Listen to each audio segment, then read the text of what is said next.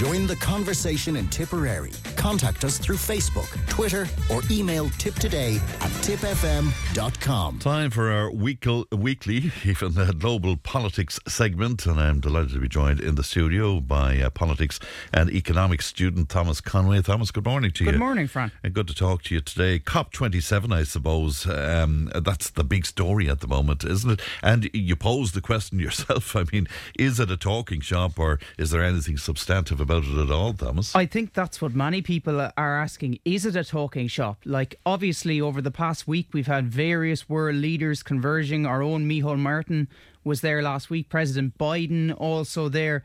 All of them making promises. And it has to be said, was looking at the statistics, and there is no doubt that action is being taken on climate change. The question is is it sufficient? Is hmm. it sufficient to limit the degree of warming to 1.5 degrees Celsius, which is the stated mission? That was what was agreed with the Paris Agreement in, 24, uh, in 2015 to limit the global temperature increase to 1.5 degrees Celsius above pre industrial levels. So when we talk about pre industrial levels, we look back to the year in or around 1850.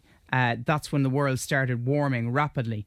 Now, global temperatures have already increased by around 1.2, 1.3 degrees. So we're we're heading towards that 1.5 threshold. And many have asked, is it attainable? Is it attainable to limit, limit warning to that level? And should we maybe almost moderate our goals slightly?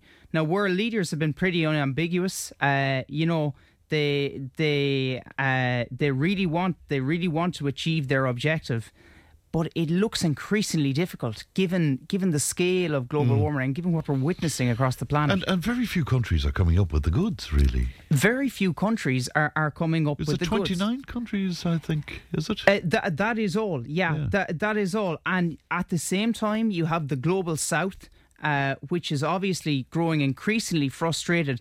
They are on the, the frontier when it comes to chi- uh, to climate change. You take a country like the Maldives. Uh, a lot of their sovereign territory is underwater, it being an island state. If temperatures continue to rise, if sea levels continue to rise, up to I think 70% of their territory could be flooded, essentially. So, a disastrous scenario for, for them. So, so just for clarity, then, Thomas, I mean, what are the aims? What what are we looking for? Yeah. So we have the Intergovernmental Panel on Climate Change, which is essentially the UN's climate watchdog, if if you like. And they have recommended a series of measures to limit global temperature increases to 1.5 degrees Celsius. Now, countries, as I've said, have taken steps forward. If we look at a couple of the, the, the major polluters, China remains the world's biggest emitter of carbon and, and by a considerable distance as well. At the same time, it accounts for a third of all global solar power. It's the world's biggest producer of wind energy. So I'm not defending China, but at least they are taking steps. Hmm. The thing is, its reliance on coal is unsustainably high. According to the, the IEA, which is the International Atomic Energy Agency, it needs to cut its demand for coal by a staggering 80% Wow. by 2060 in And order of course, to achieve. coal is the real baddie. Coal it? is the real baddie. Yeah. It's one of the fossil fuels. It's you know it's extreme. It causes extreme pollution. Now I talk about China there, but the U.S. Mm. is still the largest per capita per person emitter of carbon.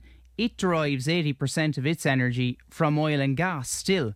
So a huge reliance on fossil fuels. Now President Biden, in fairness to him, is really attempting to address the situation. In August, he signed a a sweeping. It was a seven hundred billion dollar bill, around three hundred and ninety of which was directly committed to climate action, climate funding. That is, by any measure, an historic investment. I think the biggest investment in climate action in U.S. history. His his agenda, however, now we should say the midterms have gone favourably enough for President Biden, but the Republicans will still take control of the House and will be able to dictate the agenda mm. to a certain And degree. they're still sceptical, aren't And they? many of them are still skeptical. And we might talk about Trump a little bit later in Yeah. the problem. Trump, obviously, a huge skeptic of climate change, withdrew from, from the Paris Agreement. Interesting to see whether his potential challenger, Ron DeSantis, the Florida governor, is similarly skeptical or whether he takes a a more progressive approach to that issue. But that's that's it'll a story for another day. Yeah, I love his line though. Uh, this is where woke comes to die.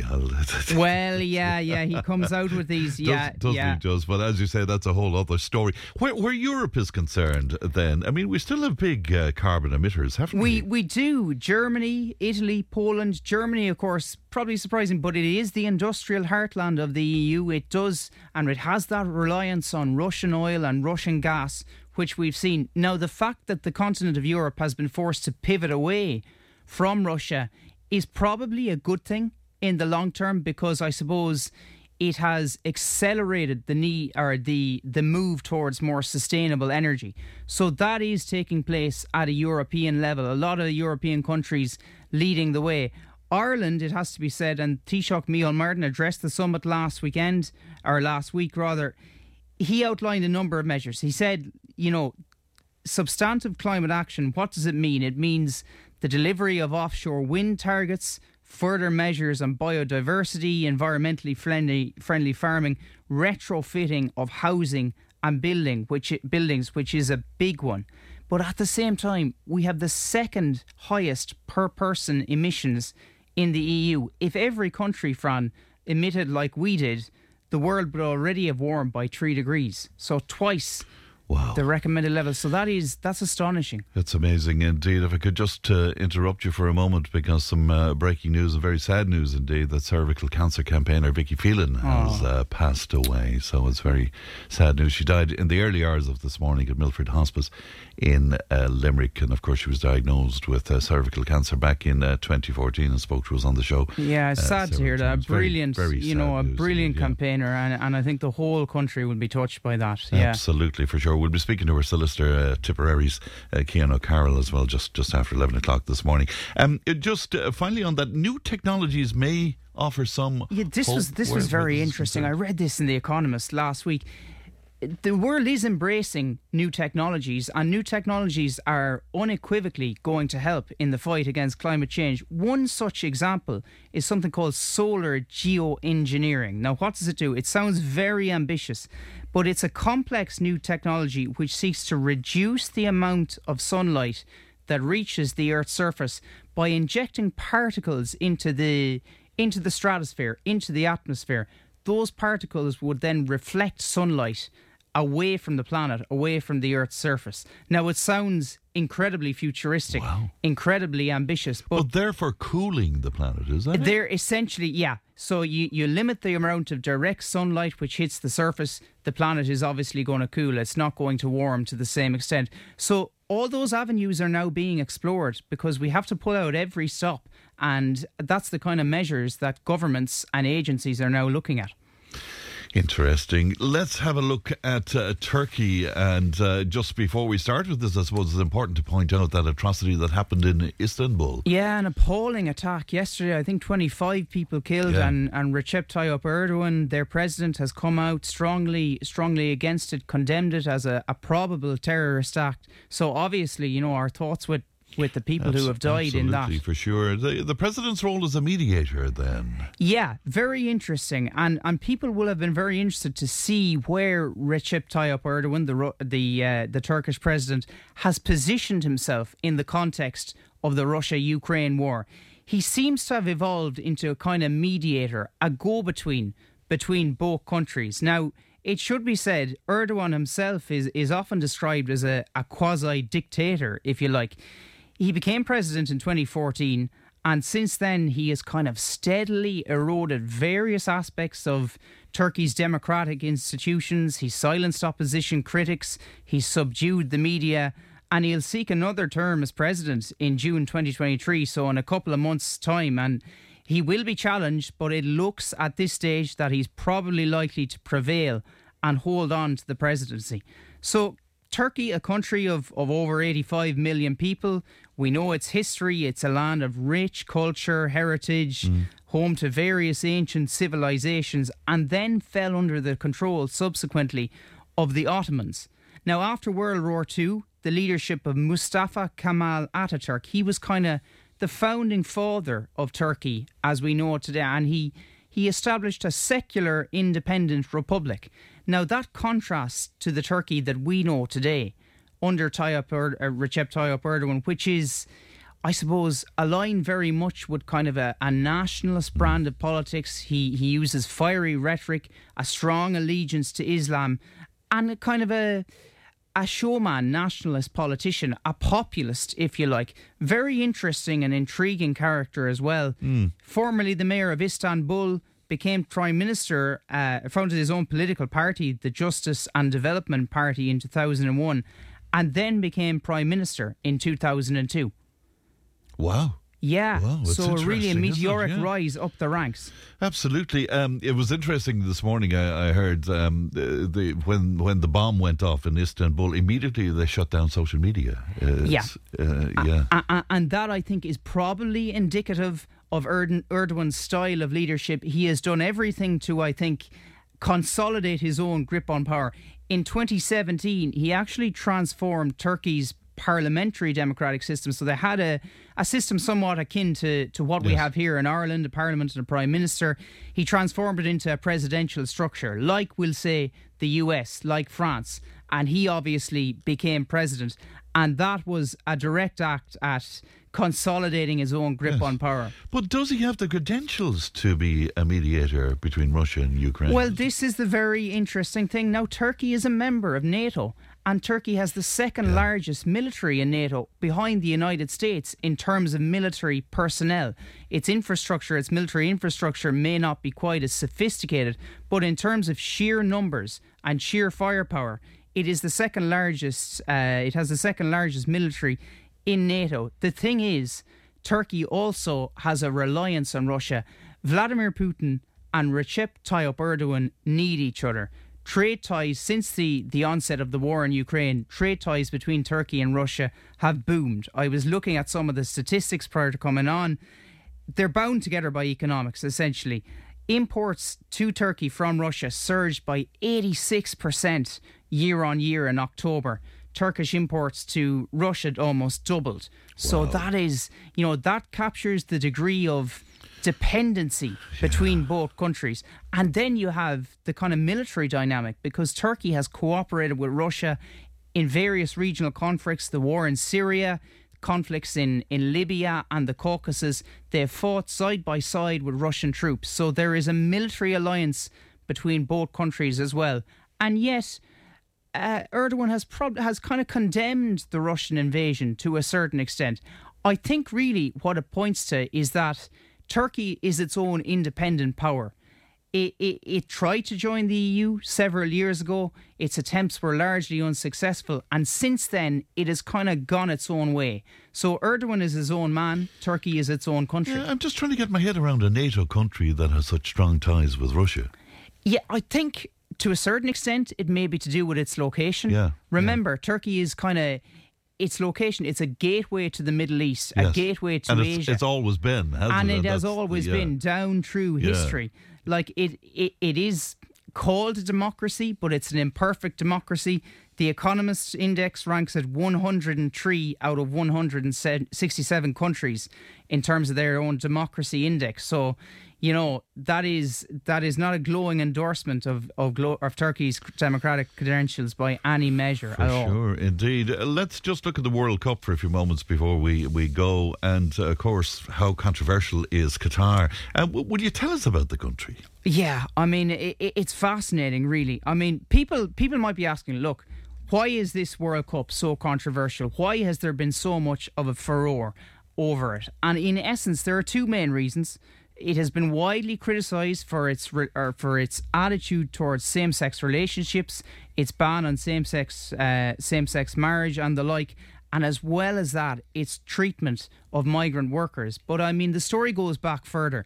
It was chosen as the host nation for 2022 way back in 2010, won a ballot of, of FIFA's executive members. It was later accused of paying FIFA officials an estimated $3.7 billion in bribes. Now, it was subsequently cleared of those charges, but, you know, I, I have my own doubts as to how thorough that investigation actually was. But as for the country itself, a population of just over 2.9 million people, it's located on a small peninsula which stretches out into the Persian Gulf across from Iran, borders Saudi Arabia. So, in terms of geographical area, it's only the size of Wexford. Wow, I didn't realise that. Yeah, and this small. is this is the astonishing thing. Most of the stadia for this World Cup are situated in and around the capital, Doha. But to give you an idea of how urbanized the country actually is, 99% of Qat- Qataris, Qatari people, live in a city. They either live in Doha, its environs, or some other, um, some other uh, urban suburb of that. 85% of the workforce is actually foreign, so you have a lot of migrant workers there. 25% of it is female. In terms of the governance structure, Qatar, like many Middle Eastern states, is a hereditary monarchy. So, like Saudi Arabia, like like other places across the Middle East, it is ruled by a royal family, at the head of which is Sheikh Tamim bin Hamad Al Thani. So, Sheikh Al Thani, he inherited the crown from his father in And i- 2013. is there a religious uh, dynamic? There, There is an extremely religious dynamic. I mean, it should be said, it's quite a sophisticated and advanced economy. Anyone who's been to Doha will tell you the infrastructure is incredible, uh, you know, very modern and sophisticated. But at the same time, it adheres to what is known as Sharia law, which is kind of Muslim law essentially. So same sex relationships are prohibited. Punishments include fines, prison sentences of up to seven years, and wait for this, even death by stoning. That is still on the statute books God. there. Alcohol? Alcohol still restricted in public places. Now it will be available during the World Cup, but there will still be like it has to be available. Some of the the major sponsors are are alcohol companies, but there will still be, I suppose, restrictions on when it can be taken and where it can be drank. So it you know there is a very interesting dynamic here, and Qatar's approach to human rights then.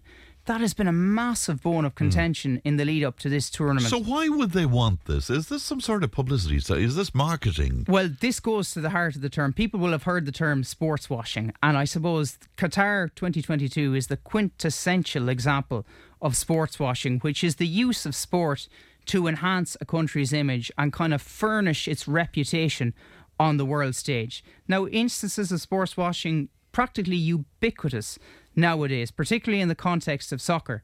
Paris Saint Germain, the uh, the Parisian football club, is actually already owned by Qatar. Saudi Arabia, or, or sorry, Abu Dhabi owns Manchester City. Newcastle United, the club which I've supported for years, was recently taken over by Saudi Arabia. I'm now a reluctant supporter, albeit they're doing very well. So, I mean, this Yes. is what sports washing is. It's it is. incredible, isn't it? Yeah. It's incredible. All, all this glossy advertising for Qatar as well. I mean, it's painting this sort of uh, idyllic. Uh, It certainly picture, is. And, it? Yeah. you know, it's trying to, as I say, furnish its reputation on the global stage. And it will probably do that. I mean, people have talked about protesting about not watching the football, but it will probably get the usual record audiences. People will tune in. And, you know, we saw it with Russia four years ago. we only have a moment left, so just quickly, what to look out for? Yeah, I'll just focus on the G20 summit because Yeah. a notification just came up on my phone there. President Biden and President Xi Jinping have just shaken hands, which is a significant development. The G20, of course, is the group of 20 of the most advanced and influential countries. They're currently meeting in Indonesia on the Indonesian island of Bali over the next few days, and it will be a fascinating summit in terms of who meets who. Obviously, Biden has met Xi now what conversations are had and how it dictates global politics for the next the next couple of months. Very good, Thomas. And of course, all eyes will be on Mr. Trump as well. yeah, tomorrow you yeah. can expect a presidential bid from him. He might be damaged, but he's not going away. Yeah, that's for certain. Thomas, it's always a pleasure. Thank you very much. Thank you, Thank Fran. you. Good morning to you. Just to repeat again that breaking news the cervical cancer campaigner Vicky Phelan has passed away, and we'll be talking to her solicitor, that's uh, Tipperary's Cian O'Carroll, just uh, after the news at 11. News coming up. Tip today with Fran Curry. With Slattery's Garage, Puckane. You can't beat experience. With over 50 years maintaining Peugeot cars and vans, we like to call ourselves the experts. Call Slattery's Garage for a free vehicle health check today. 067 24111 or slatterysgarage.ie.